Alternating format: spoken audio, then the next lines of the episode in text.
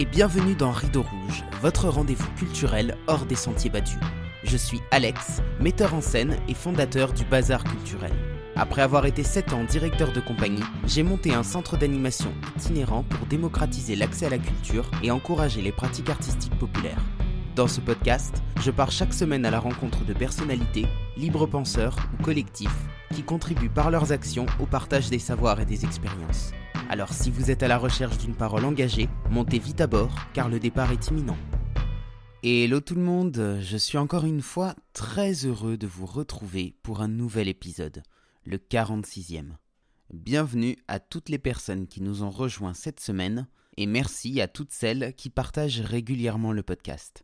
Vous êtes au top et j'espère pouvoir continuer à vous proposer des échanges originaux et enrichissants encore longtemps. Car vous le savez, ici, le mot d'ordre, c'est de sortir des sentiers battus. Et à ce sujet, mon invité du jour en est sorti il y a très longtemps des sentiers battus.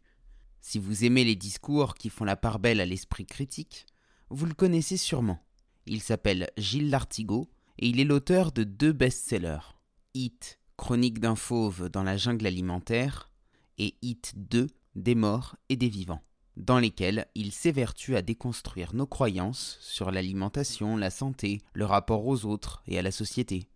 Gilles est une personne pour qui j'éprouve une sincère admiration, et j'avais hâte de discuter avec lui. Je l'avais initialement convié pour parler d'alimentation, mais nous avons vite dévié sur d'autres sujets, de l'obéissance à la jeunesse, en passant par la société de consommation. Bonjour Gilles, bienvenue. Bonjour Alex. C'est un plaisir de t'accueillir aujourd'hui sur Rideau Rouge pour parler de l'alimentation et du lien avec, avec nos, modes de pensée. Avant qu'on discute de ce sujet, j'ai une question pour toi. Est-ce que tu es prêt? Bien sûr. Je raconte une chose que j'ai apprise de mes parents. mon père m'a beaucoup enseigné de choses de, des choses de la vie. Voilà. C'était quelqu'un qui faisait un métier assez dur, euh, notamment euh, au niveau de ses, de ses horaires. Il se levait très tôt. C'était un métier de labeur, en fait. C'était imprimeur.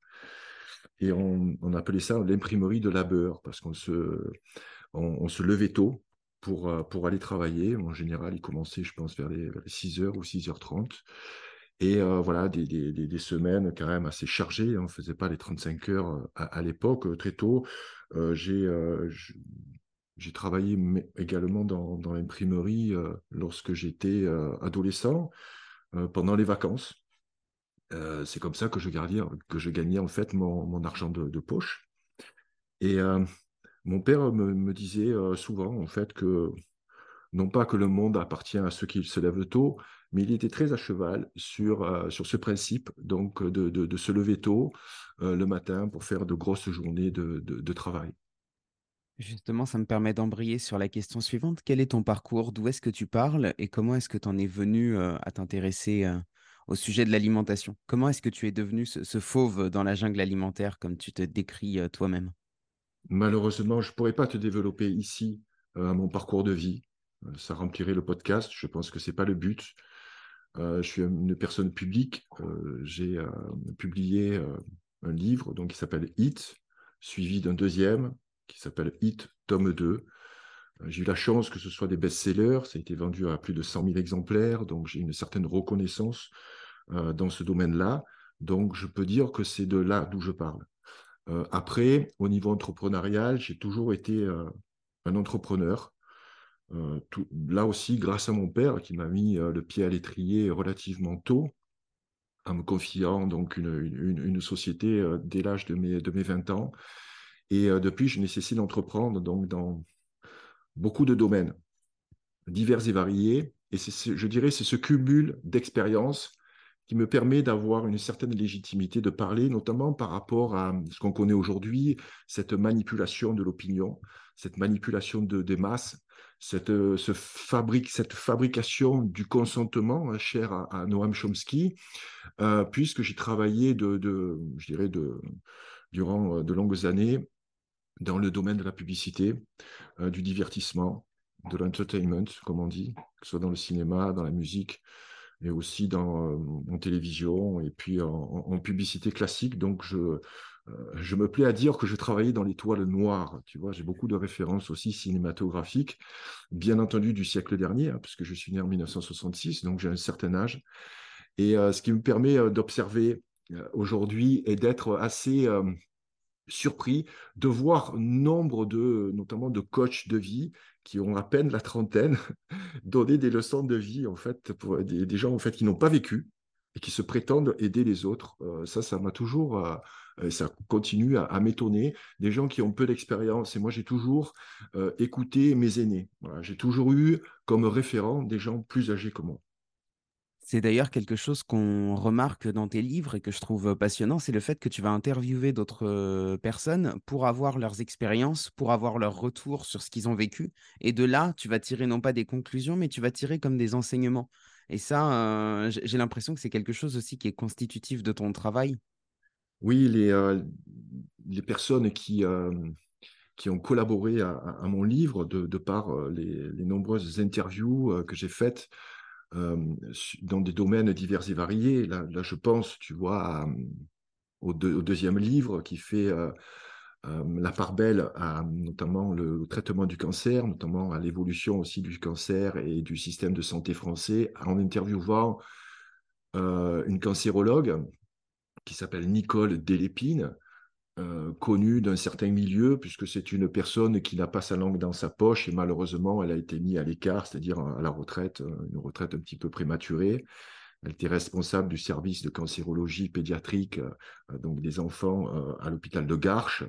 Quelqu'un avec une très très grosse expérience qui a vu le début de la chimiothérapie, tu vois, dans les années 80, et qui aujourd'hui s'oppose vraiment aux traitements qui sont imposés en fait aux, aux malades et J'en parle, alors malheureusement le podcast sortira après euh, le mois d'octobre. Là, on est en plein octobre, donc c'est l'octobre rose. Et moi, je me bats contre ça.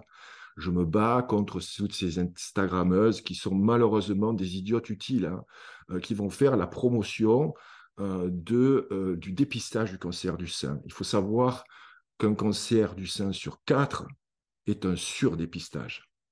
C'est-à-dire que c'est des cancers qui ne se seraient pas développés. Donc les personnes vont recevoir un traitement quand même ultra agressif euh, qui va les fragiliser euh, pour, euh, pour le futur. et en y réfléchissant bien, quand j'observe ces, je ces, ces, Instagrammeuses ou ces, même ces personnes publiques hein, qui s'affichent avec une certaine je dirais, fierté, qui affiche ce petit ruban, tu vois, le ruban rose, c'est-à-dire qu'on va demander à des personnes lambda, comme toi, moi et vous qui nous écoutez, à financer la recherche contre le cancer.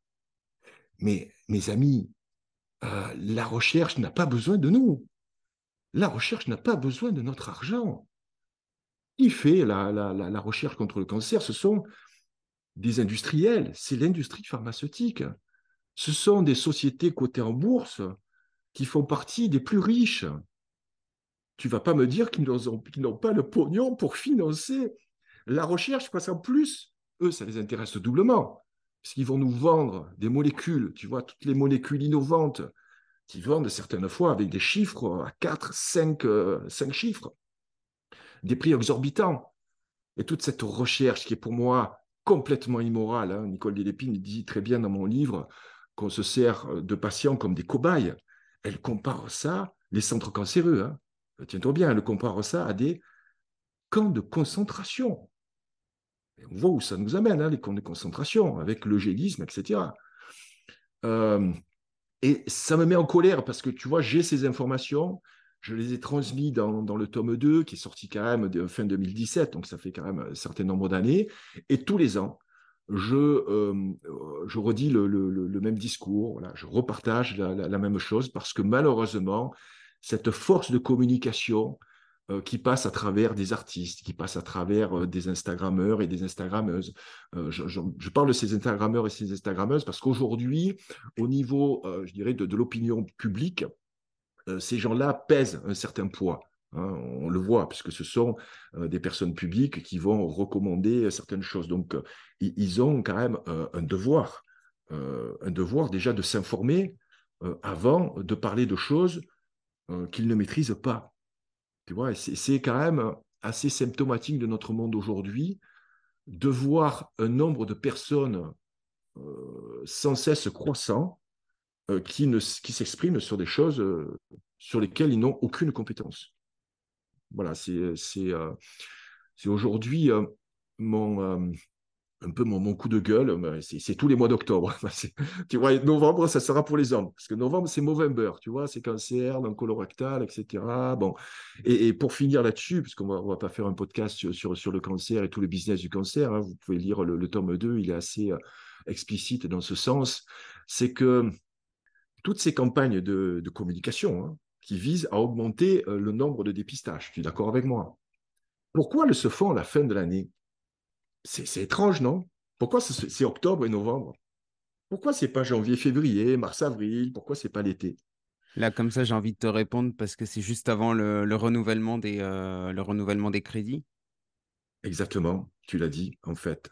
Tous ces centres-là, en fait, reçoivent un agrément et ils sont soumis à des quotas. Tu te rends compte de ce que je dis? Ils sont soumis à des quotas. C'est-à-dire que si tu ne fais pas tant de cancers du sein dans l'année, on te retire le quota parce que tu n'as pas assez d'expérience pour soi-disant soigner ou promulguer, euh, voilà. Parce qu'on privilégie toujours les grosses structures, hein. de tout temps, hein. euh, on, privilégie euh, les gros abattoirs au lieu des petits abattoirs qui permettraient, je dirais, de ralentir la cadence, de mieux abattre les animaux avec moins de, cruauté euh, que dans des, gros centres. Et les hôpitaux, c'est la même chose. On voit la désertification euh, du personnel médical, notamment des docteurs, euh, dans, le, milieu des campagnes en, France, dans le milieu rural. C'est quand même assez symptomatique aussi de notre époque ce que tu montres dans Hit 2, que je viens de terminer, hein, d'ailleurs juste avant euh, l'enregistrement de ce podcast, enfin quelques jours avant, euh, c'est que quand même tout ça relève d'un système euh, qui est, défaillant, mais qui est, généralisé. On pense évidemment à, l'épisode du Covid. Et lire ton livre après le Covid, pour moi, ça a été révélateur parce qu'en fait, tu te rends compte que bah, toutes, toutes, toutes ces défaillances, elles étaient déjà là depuis, depuis un bon nombre d'années. Et alors, euh, tu parlais du cancer, on pourrait parler également des abattoirs. Et moi, la question que j'ai envie de te poser, c'est est-ce que ce système-là euh, ne fabrique pas justement des humains euh, qui vont obéir? Tu vois, quand tu parles des abattoirs, tu donnes l'exemple de ce monsieur qui fait parce qu'en fait, il n'a pas le choix, il y a une cadence à respecter, il y a un rythme. c'est un petit peu la même chose pour le, le cancer avec la logique des quotas, c'est qu'en fait, on rentre dans, une, dans un système où on devient un peu des machines en fait, on n'a plus le temps de penser. On nous retire le temps qui est nécessaire, le, recul qui est nécessaire pour penser.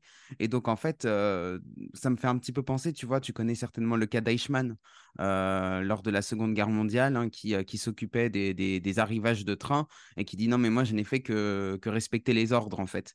Est-ce qu'on fait pas en sorte, enfin, est-ce que le système ne fait pas en sorte de fabriquer des hommes qui ne vont pas être capables de penser et qui vont juste de, devenir des exécutants?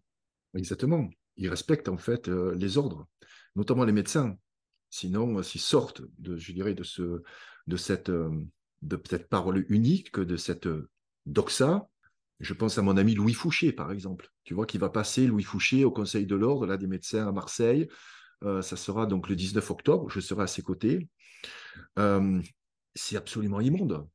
Qu'on ait pu mettre en doute la parole d'un des plus grands experts dans la virologie, qui est le professeur Raoult, euh, et, qui, euh, je dirais, met en doute la parole du professeur Raoult, ça va être euh, du Raphaël Enthoven, que, j'ai rencontré. J'ai fait son émission Philosophie, certes peut-être personnage sympathique lorsqu'il parle de philosophie, et là, il agresse Raoult. J'ai encore ses,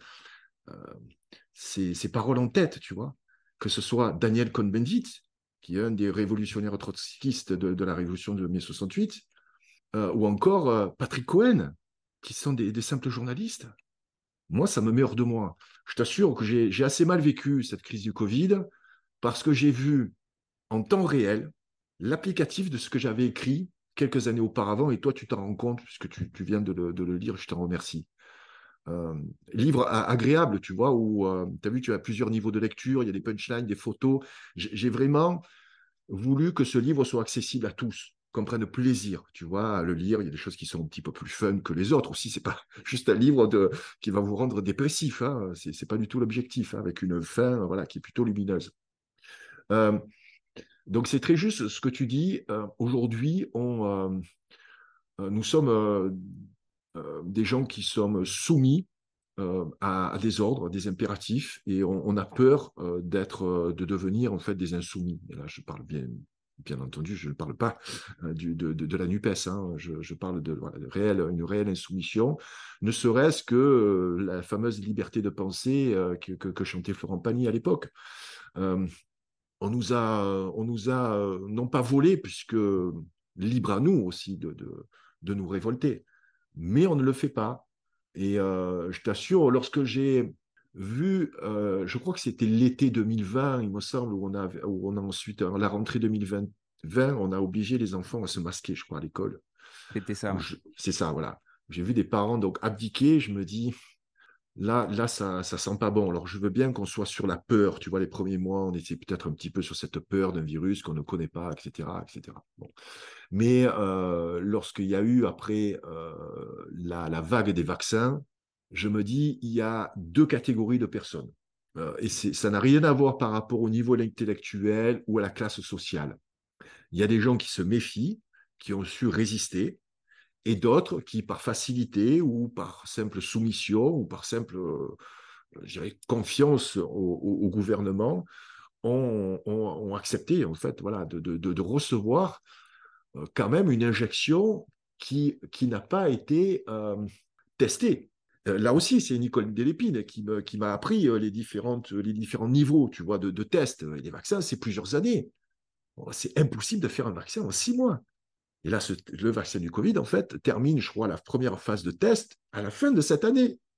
Et il y en a qui se sont pris, je ne sais plus combien de doses, d'un, je ne peux pas appeler ça, bien sûr, un vaccin, euh, d'une injection qui est, euh, comment dire, euh, voilà, quelque chose qui n'a pas été, euh, qui est expérimental en fait, qui expérimental. Alors qu'est-ce qu'ils ont voulu faire Je ne suis pas dans les sphères euh, complotistes, tu vois, où on part très très loin dans des certaines hypothèses. moi, je, reste quand même les deux pieds sur terre, mais je me dis comment ça se fait qu'il y ait des personnes comme nous, ou comme vous également, qui, nous écoutez. Je ne pense pas que vous venez sur ce podcast par hasard, et, de voir d'autres personnes qui font partie aussi de notre famille euh, penser différemment, euh, voilà, abdiquer en fait euh, et, et, accepter cette, ce narratif, ce narratif quand même institutionnel qui est véhiculé par des médias.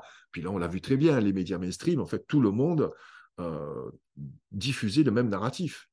Il fallait aller sur des, je dirais, des, des sites et des chaînes voilà, indépendantes qui sont quelquefois stigmatisées, à juste raison ou pas, euh, mais euh, ce sont des, personnes qui avaient, euh, en tout cas, qui transmettaient d'autres sources d'informations et, des informations qui étaient reliées, qui, en fait, qui étaient fournies, pardon, par des personnes de l'équivalent du, professeur Raoult. Hein. On, se souvient de, de de moult chercheurs, que ce soit en Israël, que ce soit en, en Allemagne, même en Angleterre, euh, en France également, avec le professeur Perron, par exemple, Toussaint, tu vois, et Louis Fouché quand même.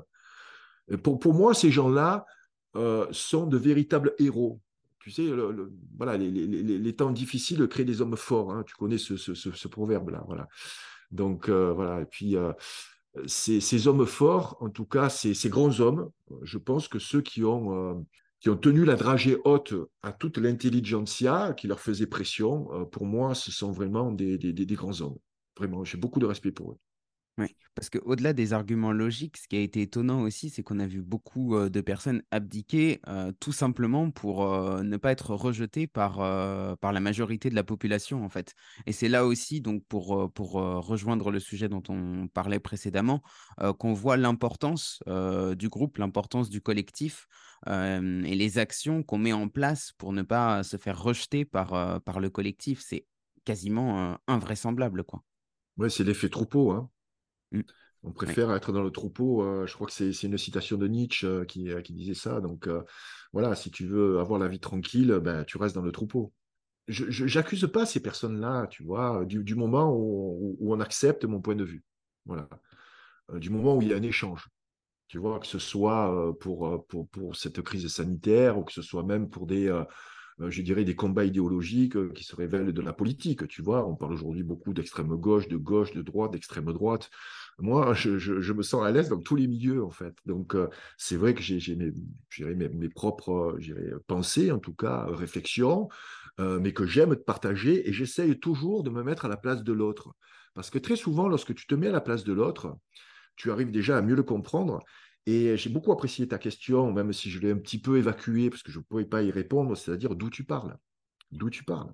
C'est une phrase hein, qui, euh, a été utilisée aussi à la, je crois que c'était à la Révolution. Euh, c'est vrai, dans mai 68, euh, c'était utilisé, et je crois que même elle a été utilisée lors de la, de la Commune, après la Révolution française, il me semble, pour, pour savoir en fait quel était le positionnement de, de la personne.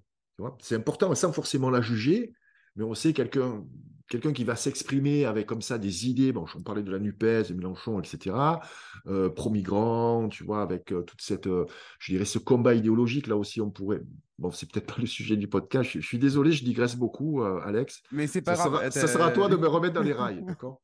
Moi, j'aime bien que les gens digressent, au contraire, ça me permet justement de cerner leurs pensées. Moi, la gauche, j'étais très proche du Parti communiste avec mon papa qui, euh, il était imprimeur dans une, municipalité qui, pendant très longtemps, était communiste, tu vois. Mais moi, j'ai connu le communisme à la Georges Marchais. C'est-à-dire que les communistes, euh, bon, après, ils sont détachés, euh, fort heureusement, de, l'ex-URSS, hein, mais ils avaient comme souci le, combat des classes. Cher à Karl Marx, tu vois, les classes, les classes sociales. C'est toujours un combat de classe aujourd'hui. Aujourd'hui, c'est plus un combat de classe, c'est un combat des hommes contre les femmes. En fait, la gauche, avec les années Mitterrand, si tu veux, a laissé tomber complètement euh, le, salariat, le peuple, cette lutte des classes, hein, complètement en fait. Et ils se sont emparés de tous les combats dits sociétaux, avec Jack Lang et la culture, le rap, etc. Donc SOS racisme pour créer encore plus de, de, distorsion, je dirais, dans la, dans la population française. Moi, le, le racisme n'existait pas à mon époque. C'est le fait d'en parler et de stigmatiser, de montrer des exemples, bien entendu. Il y a des exemples de racisme, bien entendu. Il y a des exemples de violence policière, bien entendu. Mais ce ne sont que des cas isolés, tu vois. Et le fait de, montrer uniquement ça, forcément, après, tu crées, euh, bah, tu crées du stress et tu vas créer des conflits. Et donc, j'ai observé que cette gauche des années, euh, des années 80 euh, a laissé tomber complètement le, salariat. Et aujourd'hui, quand on se prétend de gauche, en disant on est, on est pour, le, pour le peuple, mais non, quand on est de gauche, on a des combats idéologiques clairement, ne sont pas les miens. Hein. je ne euh, vais pas m'en cacher ici, mais je, peux les écouter, je peux les entendre. Voilà, je trouve qu'il y a des choses qui sont vraiment, vraiment malsaines. Euh, et euh, tous ces combats qui tournent autour de cette cancel culture, pour moi, sont, sont dramatiques, mais en même temps sont des épiphénomènes. Et malheureusement, ce sont des gens euh, comme nous qui, en parlant, tu vois, on va les faire exister. On va partager des infos, on va partager, voilà, les drag queens qui vont aller dans les écoles. mais j'avais un ami qui était drag queen, malheureusement, qui, est décédé avec la, vague du sida. Euh, c'était de l'art, tu vois, c'était artistique. Tu te rappelles de la, cage aux folles? Tu, tu, es jeune, tu es beaucoup plus jeune que moi. Toi, oui, mais, je connais. Euh, tu connais la cage aux folles? de théâtre et la cage aux folles, forcément, on le bosse, quoi. Michel Serrault, c'est énorme. Jean Poiré, euh, Reggiani, c'est enfin, euh, c'est une masterpiece, tu vois, comme je dis. Mais euh, ça, l'aile ou la cuisse aussi, les trucs de, des films de Louis de Funès, enfin, on s'égare, on s'égare. Mais tu vois, tout ça, il n'y avait pas d'homophobie en France. Faut arrêter, quoi. C'est là où il y avait les, premiers transformismes, en, transformistes en France, tu vois. Il y avait, justement, Paris était connu pour ça, les maisons closes, etc. Bon. Donc, j'ai l'impression qu'on fabrique, tu vois, de, faux combats en prenant des exemples, certes, qui sont, réels, qui sont dramatiques, et, euh, qu'on va, euh, comme ça, monter euh, crescendo comme une mayonnaise, et on va parler uniquement de ça, et nous, nous allons relayer ça. Euh, j'ai dit dans, une interview j'ai extrait un short en disant que les médias fabriquent une fausse réalité. J'en suis de plus en plus convaincu, tu vois. Ouais, là-dessus, je te rejoins tout à fait parce que tu vois, je suis en train d'étudier justement la question du lobbyisme transgenre parce que je prépare un, un petit dossier sur le sujet. Et en fait, euh, alors je partais avec beaucoup d'a priori aussi sur la question et en mmh creusant vraiment le sujet, je me rends compte qu'il n'y a pas de politique étatique en faveur euh, des trans.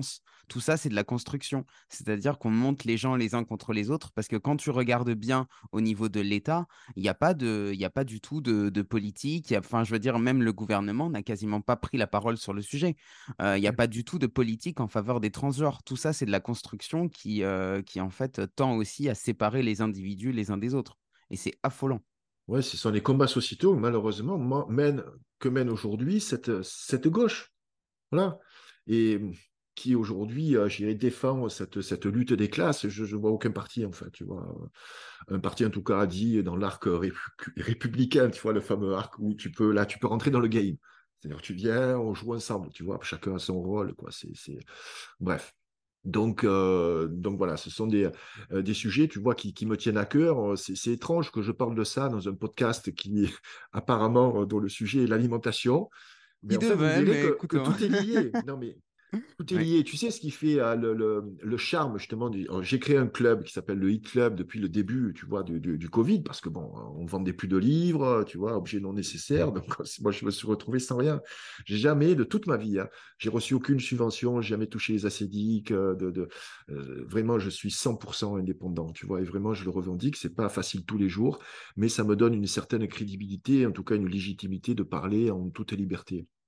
Euh, je me dis que, que, cette période euh, qui est, euh, est aujourd'hui euh, protéiforme, on, parle de beaucoup de choses, de beaucoup de sujets, tout se mélange, un peu les informations, tu vois, on, on voudrait être omniscient, on voudrait tout savoir, etc. Mais l'objectif du Hit Club, c'est comprendre la société pour ne pas la subir. Voilà. C'est quand même très ambitieux, je, l'avoue. Voilà. Mais bon, je reste marseillais quand même. Mais j'y crois parce que on a un atout, c'est la transversalité.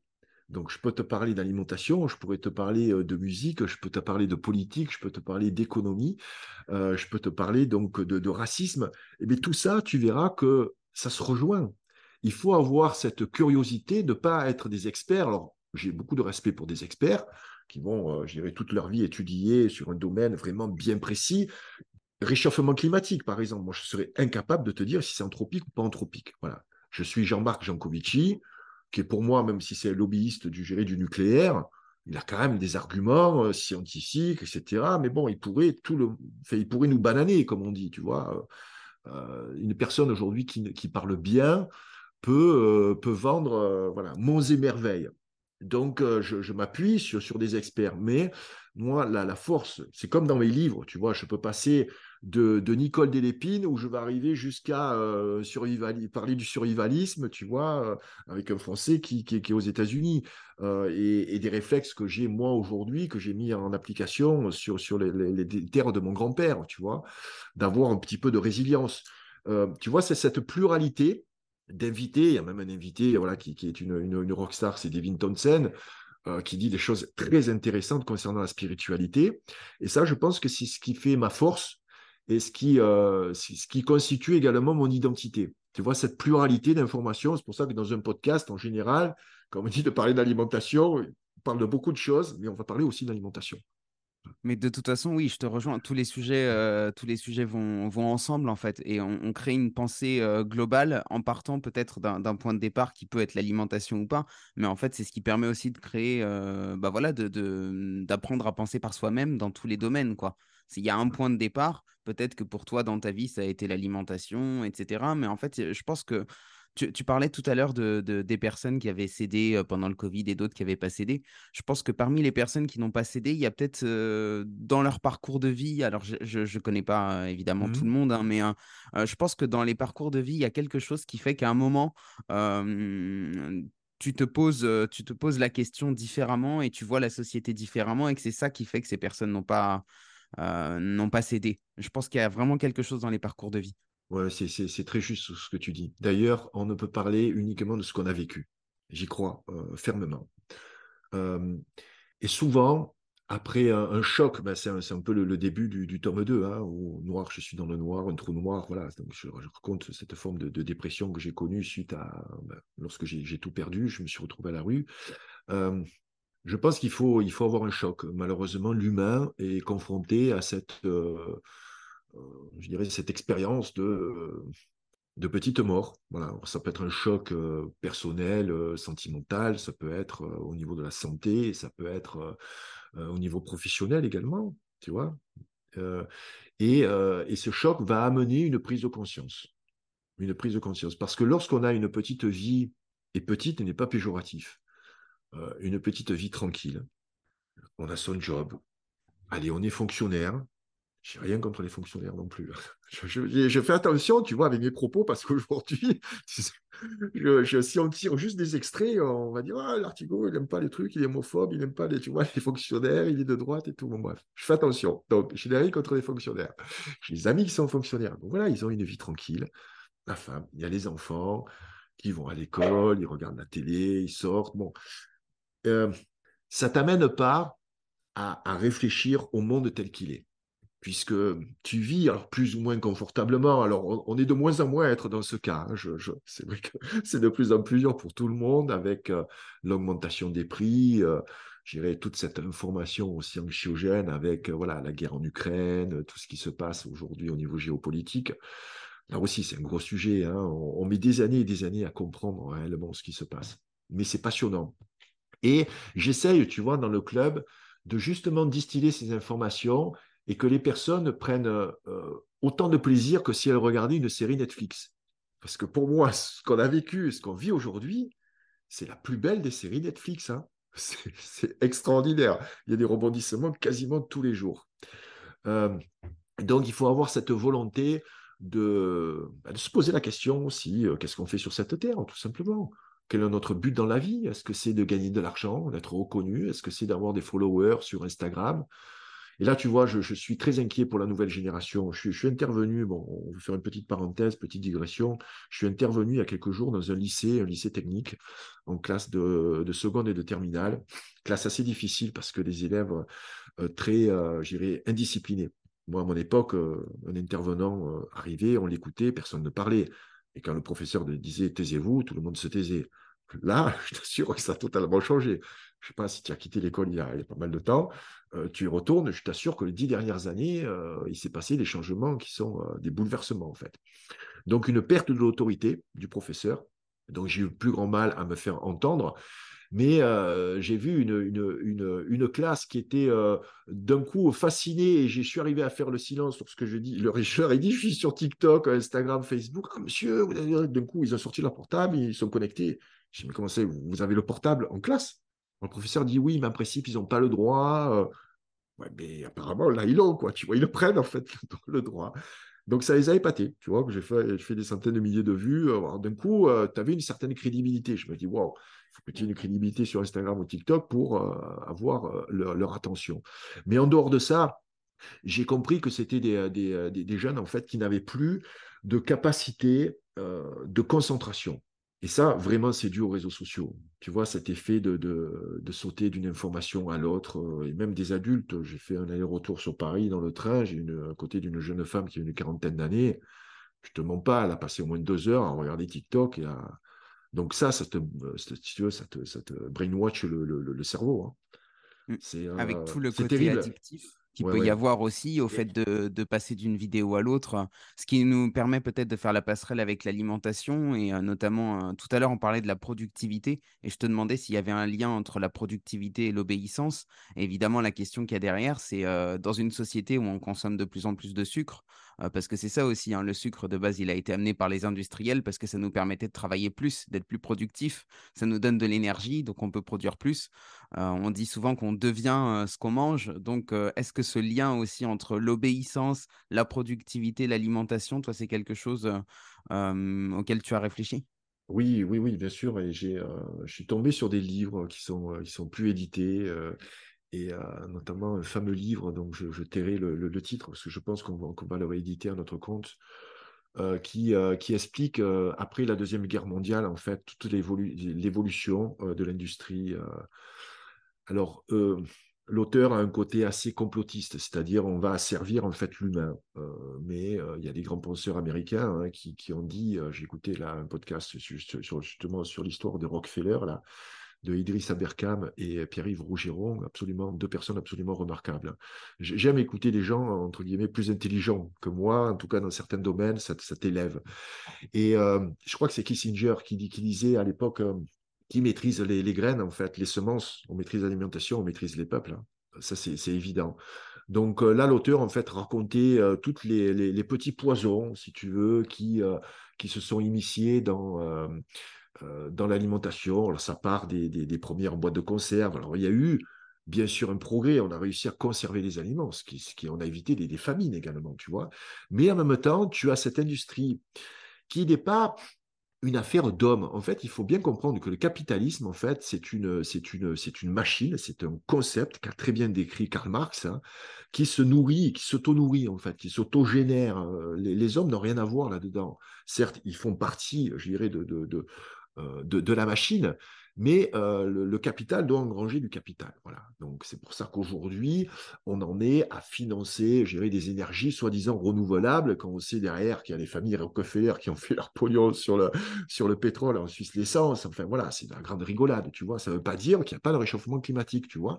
Et donc ces gens-là euh, sont, ont comme objectif en fait de faire de l'argent, de faire de l'argent.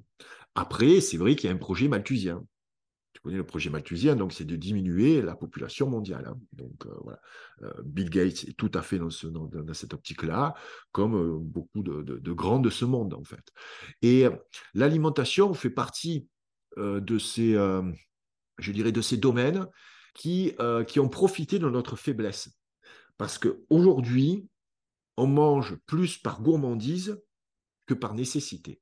On mange plus parce que c'est bon au goût, que ce soit sucré, gras, salé, que par rapport aux ingrédients qui sont dans notre bol alimentaire. Voilà. Donc manger par nécessité, c'est manger pour survivre. Et nos anciens avaient très peu pour ça. Et malgré tout, ils mangeaient bien, puisqu'ils mangeaient de saison, non transformés, des produits locaux, et relativement peu. Aujourd'hui, on mange trop, et on mange trop de mauvaises choses. Donc, les industriels, en fait, ont profité de notre, faiblesse. Et qui aujourd'hui, euh, si on a une lecture un petit peu plus eschatologique, si tu veux, qui aujourd'hui euh, est le séducteur pour, euh, pour nous faire faire de mauvaises choses, c'est le diable. Le diable séduit. Et nous, on cède à la tentation. Je ne dis pas qu'il faut être un esthèque et puis euh, tout écarter euh, de, des petits plaisirs de la vie. Hein. Tu viens dans mon congélateur, j'ai du Magnum. Hein. je pourrais t'offrir un Magnum. J'en mange quelques fois. D'ailleurs, je mange juste, tu vois, des fois je le croque, j'ai envie de classe. Tu vois, je, je, je mords dedans, en fait. des fois, le Magnum me fait 4-5 euh, jours. Je ne cède pas à la tentation. Mais voilà, je, je garde toujours ces, petits plaisirs, bien sûr, qui font les, plaisirs aussi de, la vie. Mais cette époque-là est passionnante. Je t'assure, la période, pour moi, c'est un très, très gros marqueur, cette période après-guerre. Hein. Il y a la période après-guerre où, l'industrie, je dirais, euh, agroalimentaire s'est mise en place. Et ensuite, il y a eu mai 68. Mai 68, en fait, qui a vu, alors, je schématise la libération des femmes, en tout cas, l'esclavagisme des femmes, parce que peut-être qu'elles étaient sous le coup d'un patriarcat, euh, là aussi, hein, plus ou moins euh, fantasmé ou même inventé. Hein. Euh, donc elles ont conquis leur liberté. Mais c'est quoi? Tu, tu, tu, conquis ta liberté en allant être exploité par un patron. Parce qu'aujourd'hui, je la femme et l'homme doivent travailler pour survivre. Tu vois, on a créé donc comme ça un marché, tout ça c'est volontaire. Il y a Édouard Bernays qui a, fait un travail extraordinaire. Tu, connais sûrement les travaux d'Édouard Bernays.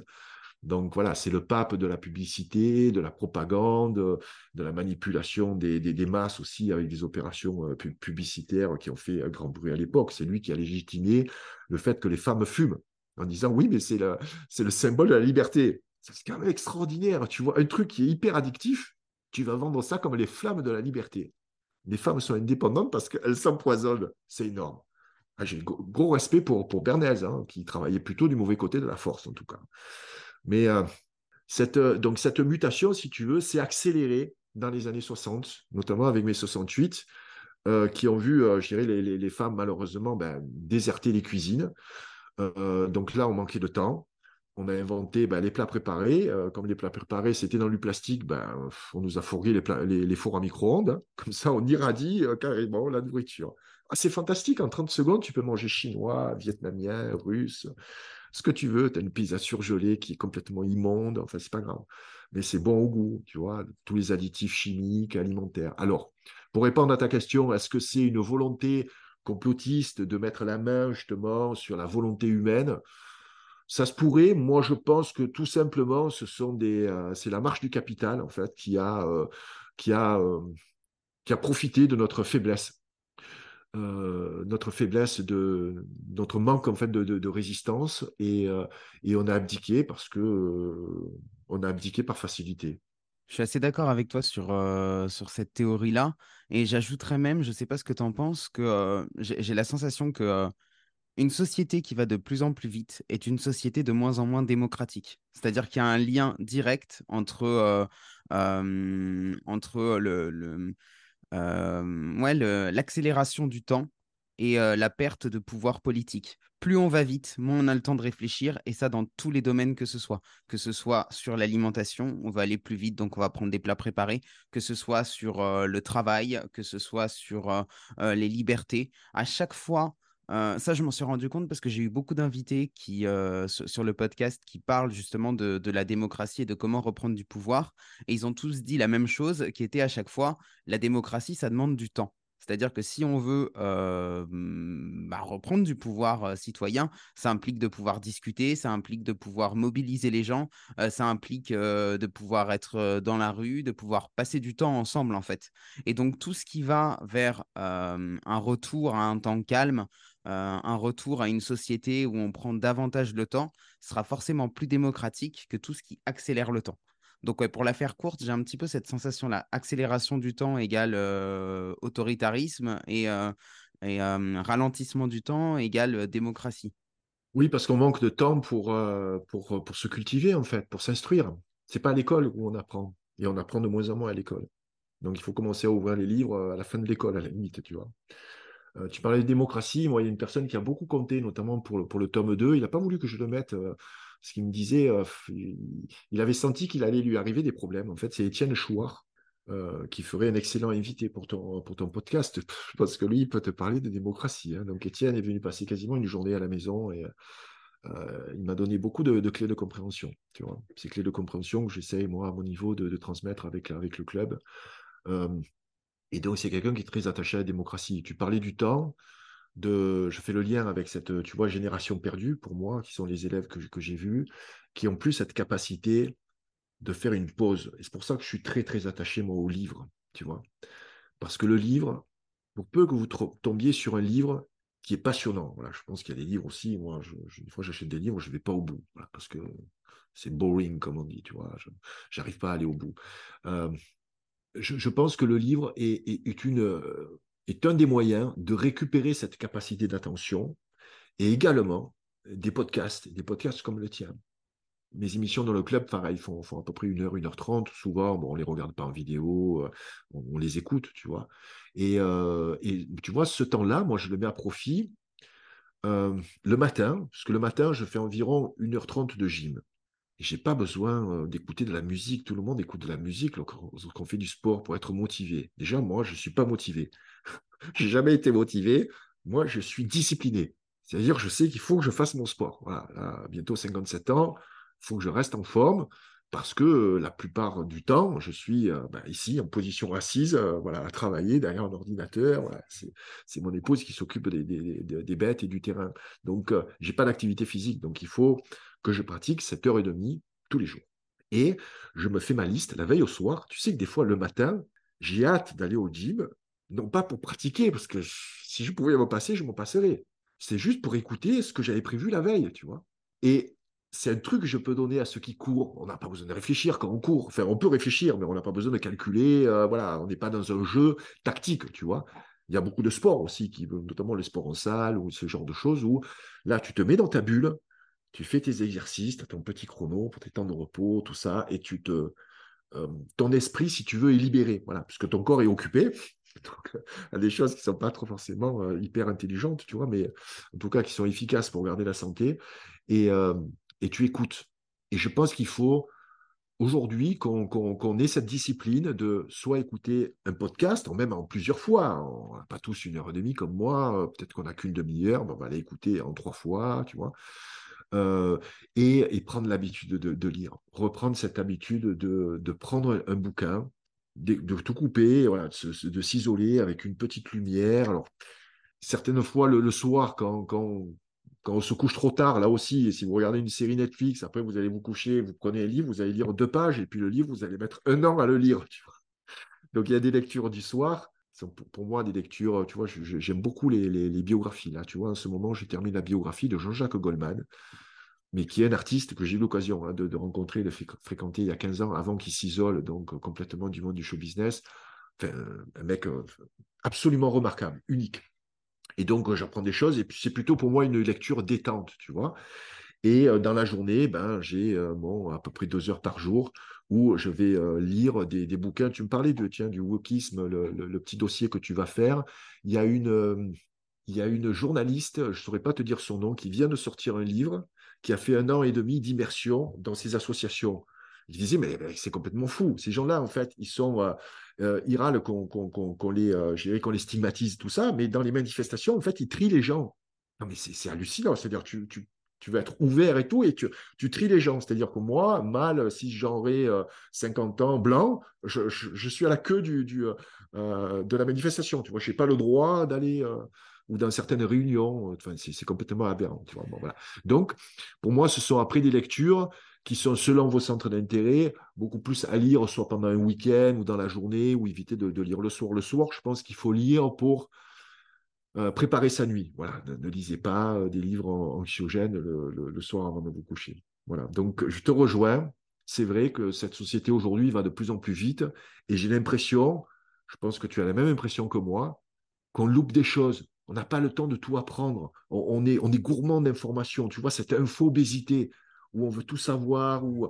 Mais, mais il faut se couper de l'information, de cette information quotidienne qui, sont là, qui, est là vraiment pour, euh, pour nous maintenir, tu vois, une espèce de, tu la tête sous l'eau. Tu vois, tu remontes un peu, tu as un peu le moral, ah, bah, ça a pété en Ukraine, allez, on te remet la tête sous l'eau. Je suis d'origine portugaise et alors il y a un proverbe portugais euh, quand on le traduit en français qui, pourrait, se, qui pourrait se traduire par euh, celui qui fait comme euh, ses ancêtres ne dégénère pas. Est-ce que ça pourrait être la, conclusion de tes recherches et de notre échange? Est-ce que, que ce soit sur le, domaine de l'alimentation ou, ou de, la vie en général, de notre rapport au monde, est-ce que, est-ce que voilà, il ne faut pas revenir aussi à, ce, que, ce, que, ce que font nos ancêtres, ce qu'a fait notre lignée, notre tribu? En tout cas, au niveau de, l'alimentation, euh, certainement. Certainement. Par contre, euh, on peut faire un retour en arrière, mais aujourd'hui, nous avons énormément de choix. Euh, si, si tant est qu'on élimine ce sucre, je ne sais pas si tu parles du sucre volontairement, parce que pour moi, c'est mon ennemi, tu vois, il faut, faut qu'on se fabrique tous un ennemi, tu vois. moi, je n'ai pas besoin de le fabriquer parce qu'il existe, il est bien réel, donc c'est le sucre. Le sucre, pour moi, c'est... J'aime beaucoup travailler en fait sur les addictions de, toutes sortes. Hein. Pour moi, c'est le sucre, c'est la principale addiction. Euh, et euh, il faut revenir dans tous les cas sur des, euh, produits non transformés, éviter les, tout, ce qui est en fait moderne, hein, et puis se remettre à la cuisine tout simplement, modérer notre appétit. là aussi, c'est très nouveau, tu sais, au siècle passé, on petit déjeuner pas. Hein. Petit déjeuner, c'est c'est un rythme qu'on s'est donné, que la société nous a imposé. Le petit déjeuner, le déjeuner, le dîner j'ai la chance avec, avec mon épouse de, depuis 15 ans, si tu veux, de vivre de, de, mes livres, donc euh, de, mon travail, et d'avoir une totale liberté sur, sur mes heures.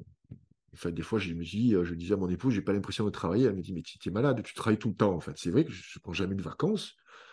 Euh, je n'en ai pas besoin. Je pourrais peut-être certaines fois en avoir un petit peu besoin, comme elle me dit, bon, au moins de, de s'isoler, de changer d'air.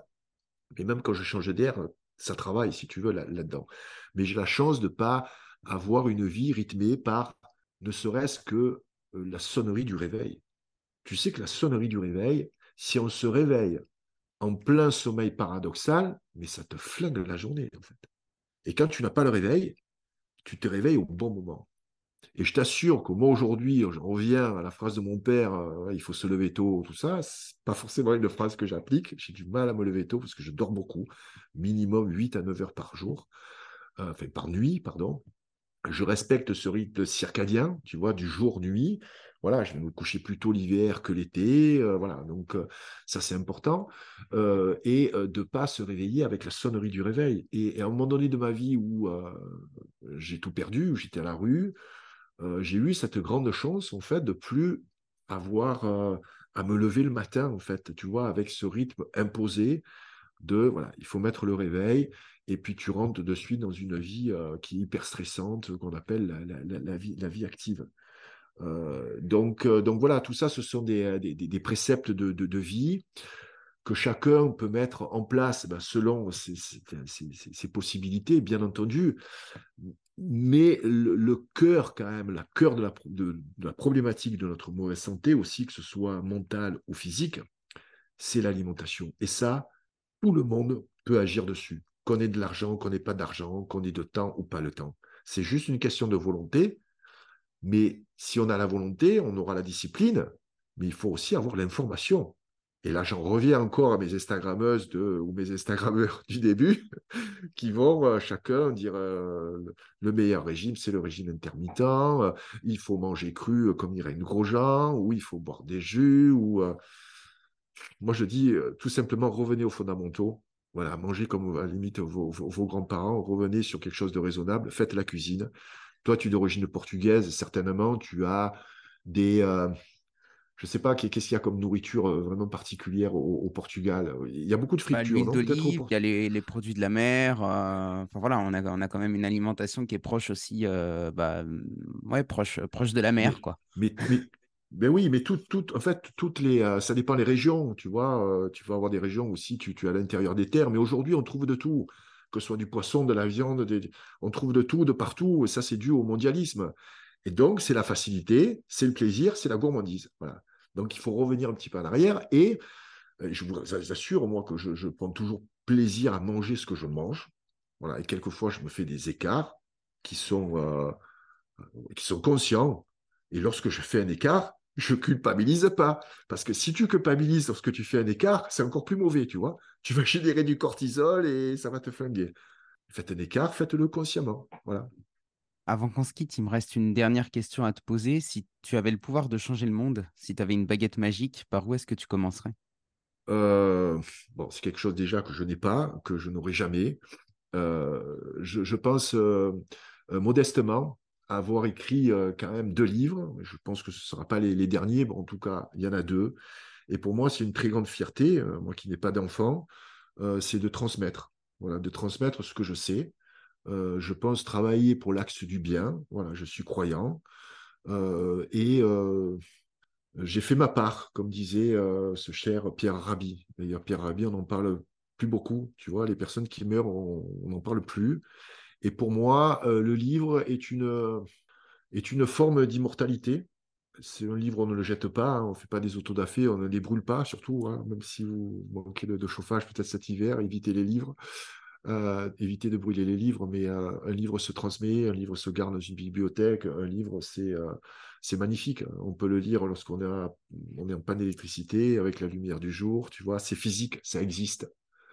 Et pour moi, donc, c'est une triante fierté. Je ne prétends pas changer le monde, mais en tout cas, je sais que j'ai non pas changé la vie de certaines personnes, mais peut-être transmis des informations qui, les, qui leur ont donné confiance et qui leur ont ouvert peut-être la voie et que je leur ai transmis de la matière à penser, qu'ils auront euh, mûri, réfléchi et, et, mis à profit euh, pour leur propre existence. Voilà, donc moi je me satisfais de ça, je suis, je suis très fier du, travail accompli et j'espère que ça durera encore un petit peu. Et je remercie aussi la vie de, de, de, de, me mettre sur le, chemin ben, des personnes comme toi. Voilà, on ne se connaissait pas j'ai pris beaucoup de plaisir à, échanger avec toi. Je suis désolé de ne pas t'avoir laissé la parole. Mais, mais pour ça. C'est moi qui ne l'ai pas prise, euh, t'inquiète pas. C'est toi qui ne l'as pas prise, donc pour ça, donc, je, t'enverrai une, invitation. Tu viendras euh, t'exprimer avec moi dans le Hit Club. Voilà, je te ferai une invitation. Avec plaisir. Euh, pour pour t'écouter un petit peu, parce que malheureusement, je suis, je suis particulièrement bavard. J'espère que je ne vous ai pas perdu, que je ne vous ai pas ennuyé je vous ai transmis peut-être certaines choses qui pourront, euh, que vous pourrez mettre à profit en fait. Eh ben, merci beaucoup. Et pour conclure, j'ai juste envie de dire, parce que je ne l'ai pas dit au début, mais effectivement, Hit a été euh, le, premier euh, tome, quand je l'ai lu en 2019, a été un des premiers ouvrages qui m'a aidé aussi à y voir un petit peu plus clair après deux ans de, perdition entre les différents régimes, entre le crudivorisme, entre le, le véganisme, etc. Donc voilà, j'invite vraiment toutes les personnes qui nous écoutent et qui ne te connaissent pas encore, et je pense qu'il y en a dans ma communauté qui, ne te connaissaient pas forcément, à aller découvrir ton travail parce que parce que c'est vraiment super. Merci beaucoup Gilles. Merci Alex. À bientôt peut-être. À bientôt. Et voilà, c'est la fin de cet épisode. J'espère que vous avez apprécié l'échange au moins autant que moi. Difficile de ne mettre en avant que trois points clés tant la discussion m'a semblé prendre de nombreuses directions, mais je vais tout de même essayer. Tout d'abord, je retiens que pour les êtres humains que nous sommes, il est beaucoup plus facile et même naturel de faire comme les autres, ne serait-ce que pour être accepté au sein du groupe. Par ailleurs, la société favorise ceux qui obéissent, en rendant leur quotidien plus facile à travers les industries du fast, leur donnant ainsi plus de temps pour consommer et devenir de plus en plus dociles au système. De ce fait, se forger un esprit de résistance demande une véritable discipline et un rapport au temps long que l'on n'arrive plus vraiment à avoir aujourd'hui. Ensuite, j'aime beaucoup l'idée selon laquelle nous ne pouvons parler que de ce que nous connaissons. Entendez par là de ce que nous avons vécu. Cela rejoint évidemment tout ce que j'essaye de faire avec Rideau Rouge, en invitant des personnes qui partagent leurs expériences. La petite mort évoquée par Gilles, à savoir ce choc qui amène une prise de conscience, me renvoie à la notion de résilience. C'est parce que nous vivons une expérience douloureuse qu'à un moment donné, nous sommes capables de prendre du recul par rapport à la société pour ne plus la subir. Enfin, je suis très sensible à une phrase de cette interview en particulier. Lorsque Gilles dit Le racisme n'existait pas à mon époque, je ne peux que penser à tous les phénomènes de harcèlement scolaire qui sont légion en ce moment, alors que, paradoxalement, on n'en a jamais autant parlé. Je ne prétends évidemment pas que le harcèlement n'existe pas, mais je m'interroge. Le fait d'en parler contribue-t-il, d'une manière ou d'une autre, à l'accentuer? Le communautarisme se fabrique-t-il comme on fabrique le consentement? Si le podcast vous a plu, n'oubliez pas de lui laisser une note positive et de vous abonner si ce n'est pas déjà fait. Et pour celles et ceux qui veulent aller plus loin, vous pouvez soutenir le bazar culturel en adhérant à l'association.